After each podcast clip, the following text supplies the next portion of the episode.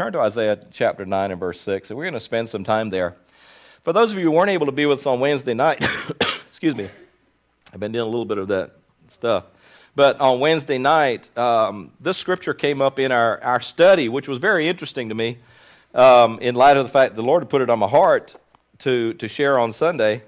And so it's a timely word for us. And let's take a little bit of time looking at that. And I'm reading out of the NIV Bible, the New International Version.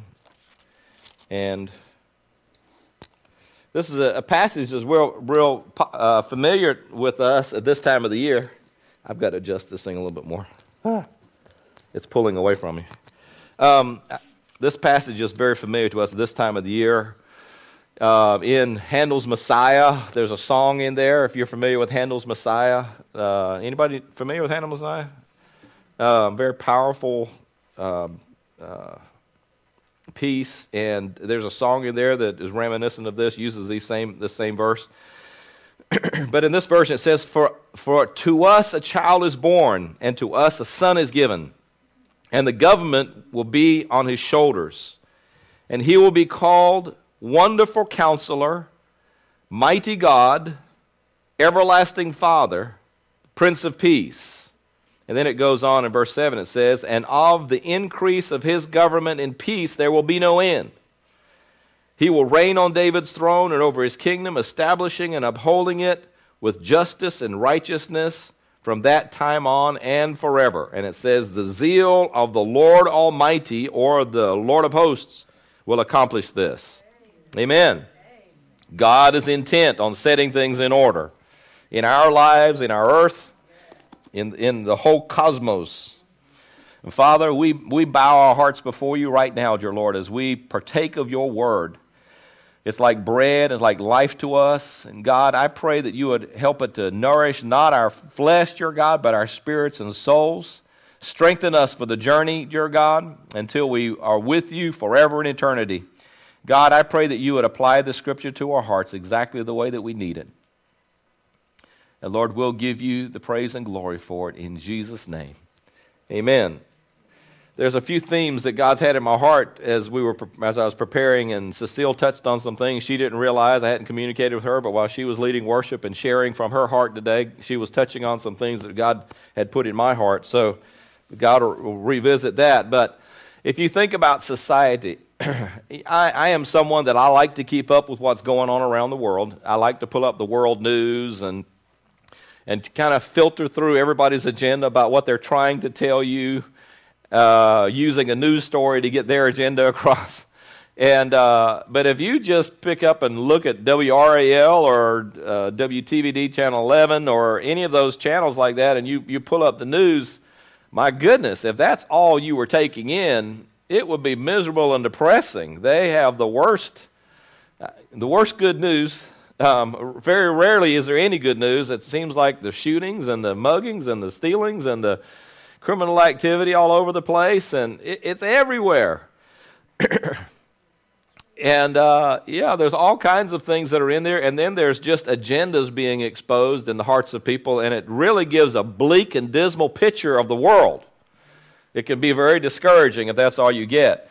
And you can sit, and I heard somebody really challenging. This was an international. It was actually in Africa, but somebody was sitting on a panel that was talking to media for all of Africa, and they said this person was challenging the media over there, and he said, I thought it was very interesting. He said, "The story that you tell about Africa is the story that the world will believe." With regards to what's going on in Africa. He said, you are painting the picture of what people believe Africa is. And I thought, that's really interesting. Think about our media here. What picture is the media painting of our world?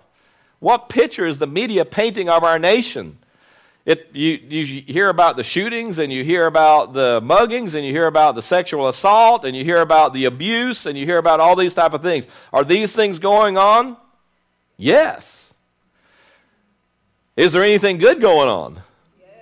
I mean, generally in your lives, probably for the most part, there are good things going on, but they're not going to be in the media. I wonder if we were to be able to put it all on the scale and weighing out, is there more good going on than there is evil? Most likely there's more good going on. Most likely you've done a good deed for someone, that you've been kind to a family member, that you've had a personal victory in some kind of way. But that doesn't get reported. I believe that if we were really to balance out the scales and be able to see things in that way, every one of us has got some kind of challenge that we're dealing with. But the reality is there is good going on, and I believe that if we were to put the right kind of glasses on, that we would see that there is more good going on than there is bad. We just tend, through the media, to be able to focus on the negative. And so that creates a taint to what's going on. But there's plenty of brokenness and hurt out there in the world that needs to be remedied. And when God looked through time and saw the earth, he recognized that there was something that needed to be remedied in the earth, that people were lost, that they were broken in their understandings, that they were getting caught up in things that were enslaving them and ensnaring them and bringing great hurt. Let me just tell you this. If you had the opportunity of living back then versus living today, which would you choose? Oh, my goodness gracious. You know, we live with so much greater liberty and so much greater freedom. The freedom to be able to, in many ways, I mean, there may be some constraints on people, but reality, you can pretty much, in our society, almost self-determine. If you decide that you want to make something out yourself and you're willing to work hard enough to do it, you can pretty much change the course of life for your family and those that follow after you. As long as you're looking at for someone else to bring that about for you, there may be a lid over you, but if you really make the determination to change your place in life, you can do it in this nation. It's not like that in every nation. There are still some nations where there's a lid kept over you. I know of a man over in Africa who worked for a business owner, and in order to avoid paying proper wages, this business owner would fire the man every 2 weeks. And after he had fired him on the Friday, he would rehire him on Monday. And the man had worked for him for over 25 years on temporary status. But in order to prevent from having to pay him the full wage like the government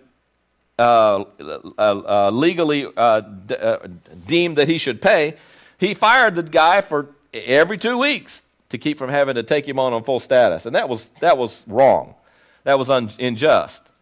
In that situation, the man who had been hired had the ability. He could have gone somewhere else, but he chose to stay there.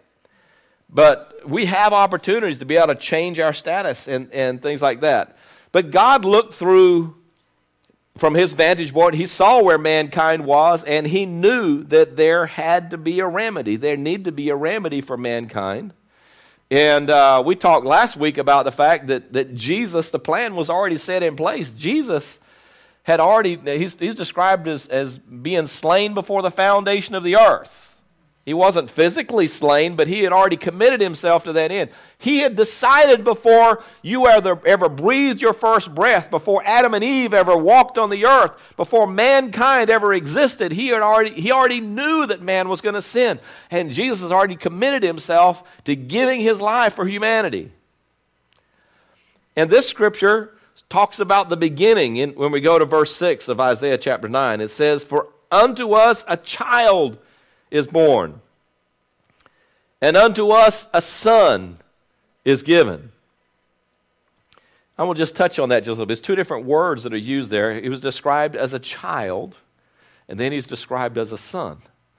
And when I was doing a little digging in this, spending some time studying about it, I mean, if you go and you're doing research on the word child in the Old Testament, that word is used so frequently.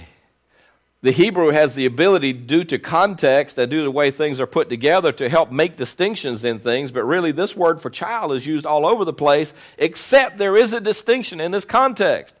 And the thing about the mention of the child here, this declaration about a child who is going to come, this this declaration or proclamation saying that there's going to be a child that's going to come. There's going to be a child that's going to be born. It's not just the declaration that would be made over any child when you say, well, she's pregnant and she's going to have a baby. It's not that type of thing. This is a divine declaration that there is a kingly son going to be born. There is an heir coming. This declaration where it says, it just sounds so plain to us in our English, for unto us a child is born. But the true declaration is there is a royal child going to be born. There's an heir going to be born. There's an heir coming to the earth, bringing hope to us. God's Son is coming. And it goes on and says, and unto us a son is given. The word that's used there, for it's a declaration talking about him being given dominion, that he would be one that would come with authority, he would come with power. And isn't it amazing that God, in his wisdom, sent a little baby born of a little humble maiden, Mary. God sent his son that way. I know they didn't use Pampers back then, but this God child, this baby still had every natural function. Mary had to clean Jesus's behind. I mean, he lived like we lived. He walked. He played as a child. He experienced life the way we experience life. Like the peers that he walked around, there was something distinct about him from the beginning when Mary was pregnant and she walked into the presence of Elizabeth, who was at that time about 6 months ahead in her pregnancy journey with who would be John the Baptist. John the Baptist inside of Elizabeth, when Mary came in the presence, that baby inside of Elizabeth leapt on the inside. It recognizing there was an anointing there that was already on the Christ child, the baby inside Elizabeth, and they recognized that there was something glorious going on with Mary with regards to the child inside of her. But this child was being sent with a divine commission. Jesus was not just another baby. He was a divine child of God that was being born in the earth. And it said the government will be on his shoulders. From his life, his purpose was to be able to set things in order. He was being given dominion in the earth. Jesus declared this. He said, all authority has been given in me in heaven and earth. All authority has been given to me in heaven and on earth. And then he commissioned his disciples to go and to do the work of the Lord in the earth. He was taking his authority and giving it to us to go out and do the work that we've been called to do. So we walk in his authority, his complete authority. It says, and he will be called the Wonderful Counselor, the Mighty God, the Everlasting Father, and the Prince of Peace. So there's four titles here that are given to this Christ child. Wonderful Counselor, a Mighty God, Everlasting Father, and Prince of Peace. This last Wednesday night, we're still continuing a study on Wednesday night about overcoming shame. I've talked to you some about it, and in that study that we're going through, I shared a little bit about it, but a church up in Nova Scotia where I visited, the pastor there inherited a church that had been broken by sexual abuse. There'd been things that had gone on in that church. There'd been things that had gone on in the community. And the pastor approached and said, Lord, what am I supposed to do? Do we just move beyond it? And said, God said, you can't do that. You've got to face the problem that this church has had and help them heal. God was concerned about the people in the church. And so he took it head on. He began talking about, I know a lot of you have suffered in this place. A lot of you have been through things. He said, but God's got healing for you. And as he started learning how to minister to people who had suffered abuse and had suffered from brokenness on the inside because of what other people had done to them, whether it was verbal or physical or sexual abuse, it became apparent that the need in the community ended up to where the court system started sending people who were victims of sexual assault and victims of physical abuse, started sending them to this pastor and to this church. And before long, they were having over 200 people a week who were sitting in session in the church, 10 groups of 20. Let me rephrase that. It was 20 groups of 10 Each week they were getting ministered to in that church, coming and spending time together over a course of weeks. And so he sent the material that he had been using to us, so that, and we've been using that on Wednesday night, just kind of walking through that journey of using the material that they have been using for years in that church. And this week, when we started, when we were studying, it brought us back to this very passage, talking about how in a very dark world, and if you describe our lives like a circle because of the brokenness and the pain in our life, it's like our life has become this dark circle. We need some kind of hope, and just because of everything that we've experienced in life, there's brokenness, there's pain, there's hurt, and there's no way out of it unless Christ is there. But then he started building the puzzle pieces and putting things together, and talked about how these four aspects of the ministry of Jesus help to heal the human heart and bring things back into order. And I just want to take just a minute and share that with you. But it talked about Jesus being a wonderful counselor. Why do people go to a counselor? Why do people go to a counselor? Advice, instruction, to try to make sense out of the mess of life, to try to get some understanding and look for some hope, to change the circumstance that they're in into a better circumstance, hopefully receive some tools to help grow in life. And if all a counselor does is just talk about the past and there's no hope interjected, if all you're doing is just replaying the old record and there's no change or no hope or no transition to something new, then all you're doing is stirring up all the hurt and pain that's already there, right? It's just reinforcing the brokenness. It's reinforcing the pain. At some point, you've got to move beyond the pain and start moving into a brighter future. But this scripture describes Jesus as a wonderful counselor. Jesus is a kind of counselor that when people would hear him speak, they would wonder. They would be in awe. Who is this man? Who is this man? He speaks like one who has authority. He knows something about what he's talking about. He's not just rehearsing the same old scriptures. He's just not saying the same old things that everybody says, that when he speaks, he brings life. Jesus came into the earth so that he could bring hope into a hopeless situation. I don't know where you are today. I don't know where your family members are. I'm sure that every one of us has someone that we come across on a daily basis. And for some of us, it may be where we're living right now, that we are doing things to try to medicate. We're doing things to try to cope. We may have family members that are doing all that they know to do. They're reaching out for things that don't satisfy and don't really bring healing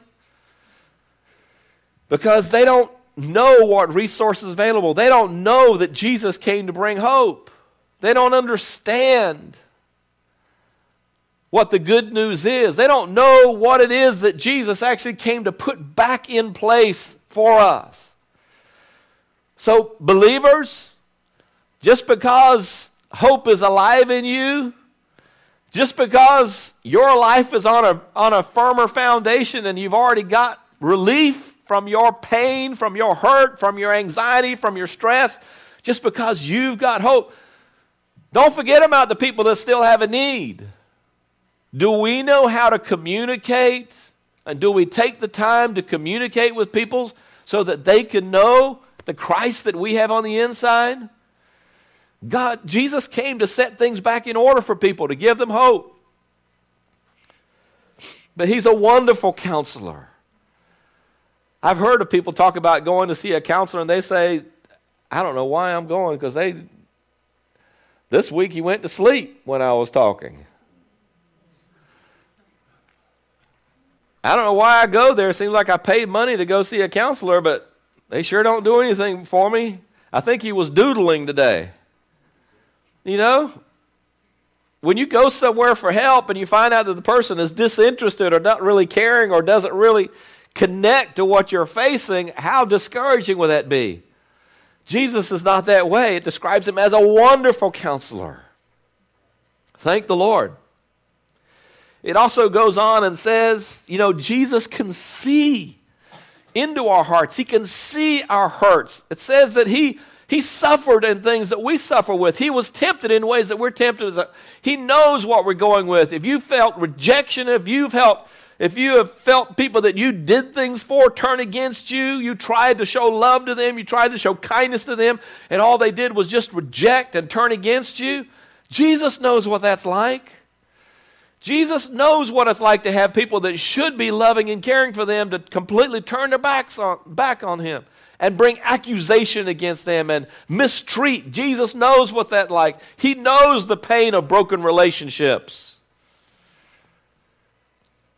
He had people that he did miracles for and people that he had poured life into shout out and say, crucify him and nail him to a cross. And it wasn't that he was forced to be there. He did it willingly.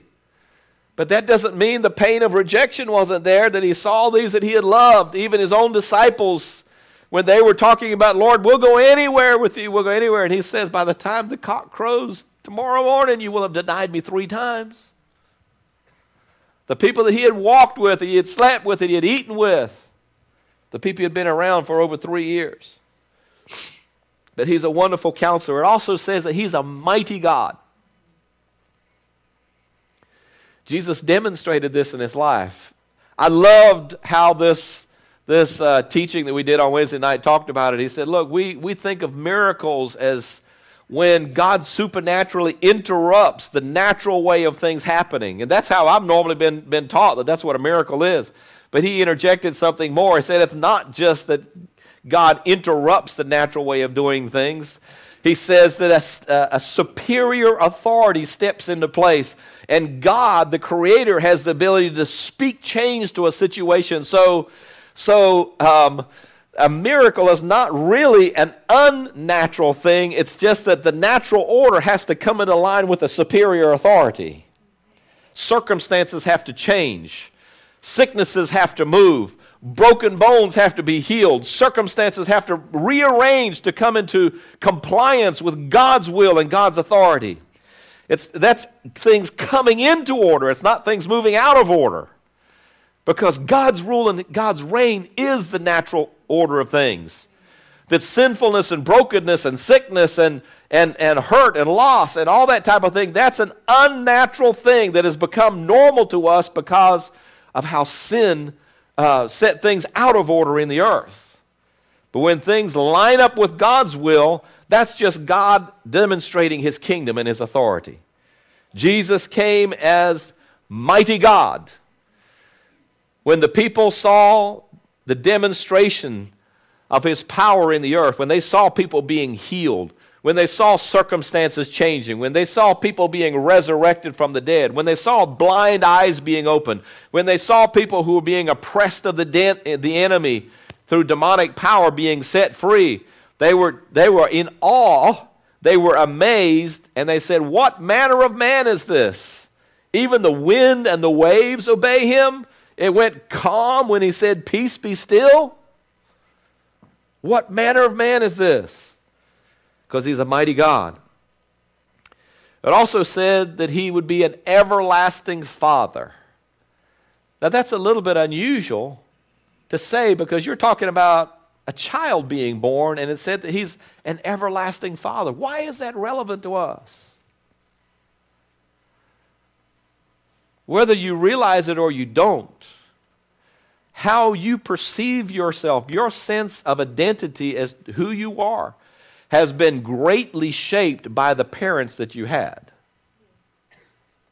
Your parents, present or not, your parents, good or not good, help to shape the identity, the perspective that you have about who you are. Now, some of you have been through a long process of relearning.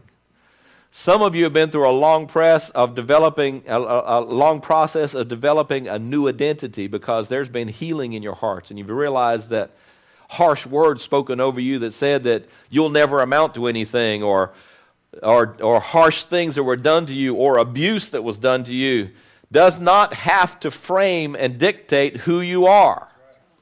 One thing the Lord's been reinforcing to us is that it doesn't matter where you came from. It doesn't matter what your experience was in your past. God gives us all the opportunity for a new beginning. For those who are in Christ, those who believed in Him, gave He the right to be declared the children, sons of God, that we're children of the Almighty God. And if we believe in Him, He gives us the ability to be a new creation. Old things have passed away. Behold, all things have become new. We get to start all over again. God gives us an intersection in our life where we can choose. Do you want to change? Do you want things to be different in your future? God gives an opportunity to come to that point and say, I'm going to choose your path, God. And at that point, when we make that decision, when we accept Jesus as our Lord and Savior, all things change. It may be hard for us to understand that we're a new person, but there's been a new beginning. It's like you never existed before, and God has come into your heart. He's changed your life. It's a new path. There may be some changes that have to go on in your thinking over time. There may be some change in your behavior that have to walk out. But it's like you started all over again. Our sense of identity, for the most part, comes from our parents, and it's also affected by our peers. I've been around people here in the church. When you go somewhere, I was with someone not too long ago, and I went somewhere, and there was somebody there, and they were a minister. And when I walked over there with this individual, this minister looked at the person I was with, and they said, "Well, even Jesus hung out with sinners." I'm like, oh my goodness, talk about me and the person that I was with. And I thought, well, that's not very nice, is it?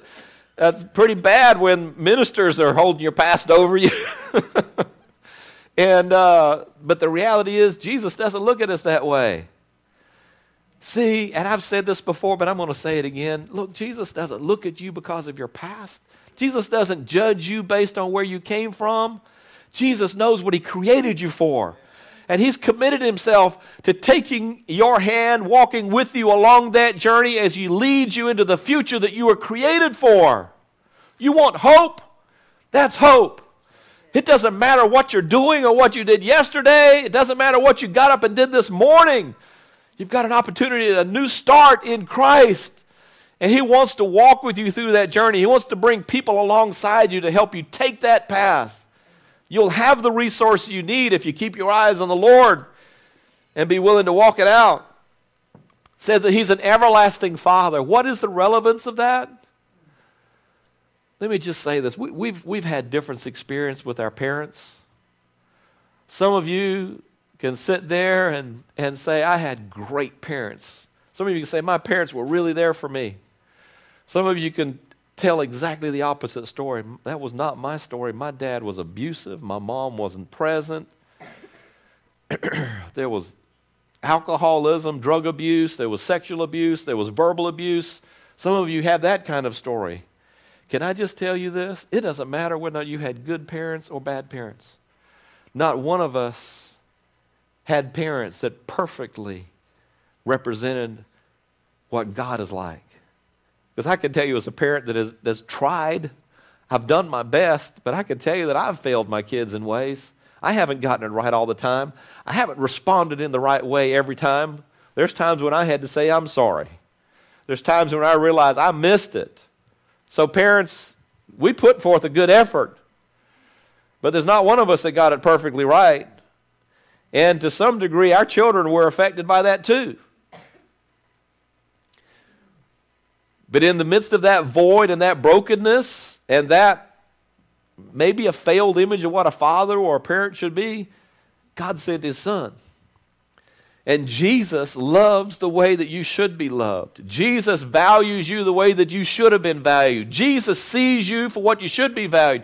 As a parent, my greatest heart is that my kids are able to excel and go beyond what Cecile and I have been able to do. I want their lives to be 1,000 times better than what my life is.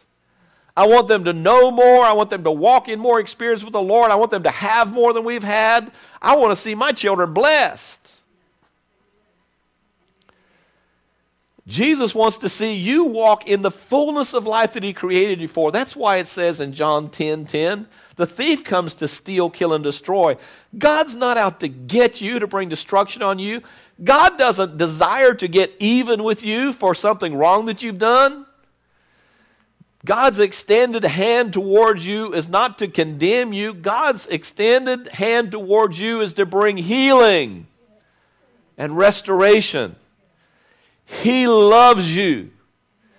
When you stand up and look in the mirror, and knowing your own heart and knowing your own life better than anybody else, and you look at yourself in the mirror and all that you can see is disgust and brokenness and hurt and pain and an unworthiness or anything like that, let me tell you, what Jesus sees in your mirror is different than what you see, because he sees what you were created for. He says, the thief comes to steal, kill, and destroy, but I'm come that they might have life and have it more abundantly. Jesus came. Jesus walked this earth. He did what he did. He said what he said. And he went to Calvary so that you can have hope that your life can be different than it is today, that it can be different than it was yesterday. And with regards to implanting a different kind of image and identity as who you are, he's not a parent that's there doing good one day and then not there. It says in this passage that he is an everlasting father. So if there is a perfect model of what a father should be, if we at anywhere in life have the opportunity to really be loved and valued and nurtured the way we should have been nurtured, Jesus came to be that for us. And he doesn't fail. He isn't too busy. He's not too far away. He's not been called away on business and can't be there. He is an everlasting father. He's not a good dad that all of a sudden is not there because somehow death claimed his life or the military called him away or somehow he can't be there. He is an everlasting father. He always will be there for you. Not just until you get 18 or 21 or 25, forever. He'll be there. And then it says that he's the Prince of Peace. He is the Prince of Peace. When I hear that Prince of Peace, number one, I want to say he's the King of Peace. But it describes him as a Prince of Peace. Why does it say that? Why does it say that? Why does it say Prince of Peace? In my heart, this is my interpretation. Y'all may have a deeper, more spiritual one, but my interpretation is it's speaking of him ascending to a throne and establishing righteousness and justice and exerting his authority, that he may have been born as a child, but there was going to come a day when the declaration of who he is fully would be known in the earth. He was ascending. He came to bring peace. He came to set things in order. He came to make things right. And that through him, there is a hope of peace. This peace that we are experiencing, that we are tasting of, that we're beginning to feel in our hearts, is only just the beginning of something that's going to be full-blown one day. His peace will extend from shore to shore, from heaven to earth. It will fill the earth. Things will be put in order the way God wants them to be, and we don't even understand everything about eternity because it's too big for these feeble minds to grasp. But I know this, that when he reigns, there will be no shortage of peace. You know, when I think of a community that is just blissful and there's no strife and everybody's nice to each other, for somehow that sounds like a Mr. Rogers neighborhood or something like that. It seems just a little bit plastic even to imagine it, doesn't it? It's just really hard to imagine nobody cutting. I don't know why I mention this all the time. It sounds like I got an issue, but someone cutting you off in traffic, I mention that all the time. It's my go-to thing, I guess. Or somebody, you know, I mentioned this not too long ago. It's still funny to me, but I went to a Family Dollar, it was Dollar General, and I needed something that it was like a telephone cord or something like that, something that was right there alongside where the cash registers were, but you couldn't get it the other part of the store. I had to come around the side to find it. So I was looking to see if they had the extension, the telephone cords there so that I could power my telephone. I think I was down in Kenley. And I came around the side, and I went over there to go look at that thing. And when I did, there was an elderly gentleman that had his shopping cart loaded up. And when I stepped around that side, he ran me with the shopping cart. I'm like, what? And he had this frown on his face. He was upset. He thought I was cutting in line in front of him. And I thought, oh, my goodness gracious. It was funny to me. It was terrible, but it was funny. And I still think about it now. But he must have thought, I'm not going to let that young whippersnapper get in front of me. Boom. But you know, I didn't get in front of him, I can tell you that. He established his place. But I don't even know why I went there. I got on a sidetrack. I was talking about the Prince of Peace. But all around us in life, we come across things that just, there's things that are difficult, things that you go through. We had a car breakdown this week. I would rather not have had a car breakdown this week, but that's just something you deal with in life. And it's good to know in that situation when life doesn't turn out, when somebody ends up having to go to the hospital in your family, or when, there's some kind of challenge that comes on, maybe a workplace situation, somebody brings accusation against you, you didn't do it. Maybe you did mess up and somehow you got blamed, the accusation came back to you. But we know that even in those situations that we can have peace, that God will work out all things for our good. I saw a video this week. There had been a lot of rain, some flooding, and somebody was standing there watching this water wall up against this. The road was, how the road was built up, and the road was going across like this, and there was water just washing up against the side like this. And before long, I started seeing water going out on that side, and this was kind of like a levee. And the next thing you know, sure enough, they had backed away and there were no cars coming down the road. But all of a sudden, that road just collapsed and fell away. And then it kept collapsing as that water just started rushing through that new pathway to the other side. It wasn't going through the culverts. It just completely washed away the road. And I thought about that. I said, Lord, sometimes life feels like that. Sometimes it seems like our best efforts and it seems like the best possibilities out in front of us are right there. But those things, something comes along and washes out the hope that to keep us from being able to get there and to experience those things. And it's hard to understand when that's going on. But let me just tell you this.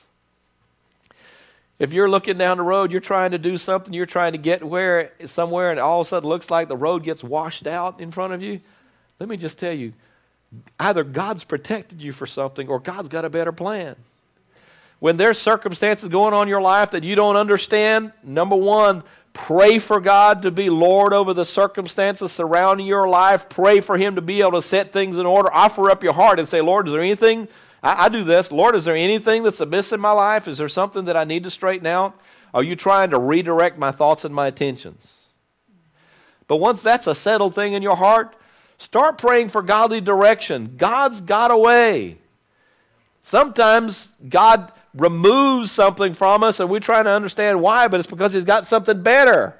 We need to be able to trust Him in that. He is our Prince of Peace.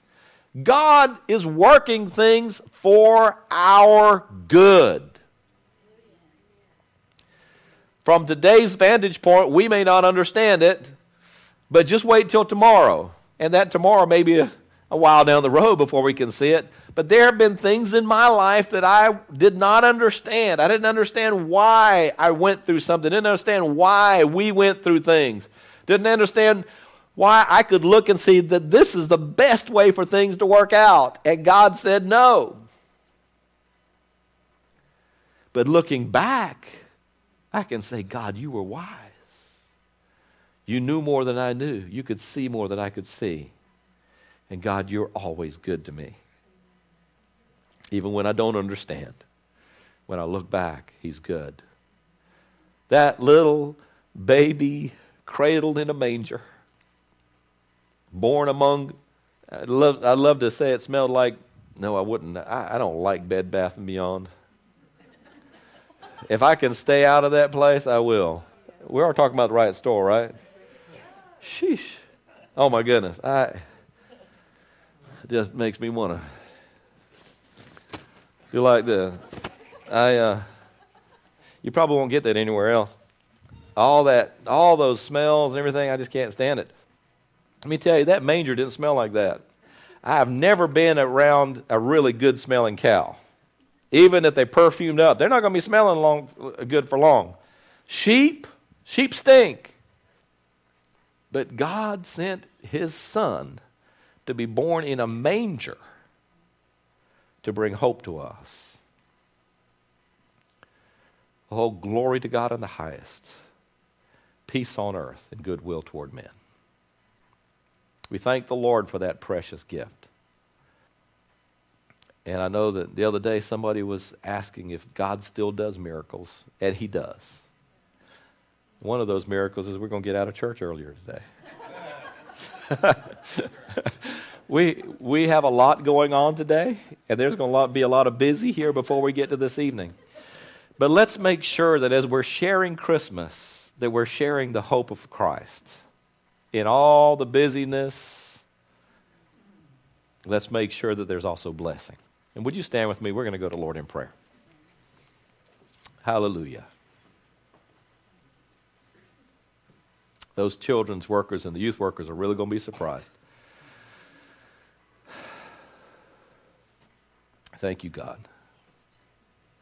Would you just ask the Lord to do this in you? Help God, would you help us over this Christmas season to be able to share Christ with somebody that we come in contact with, Lord? Help us to bring hope to an individual or to a family.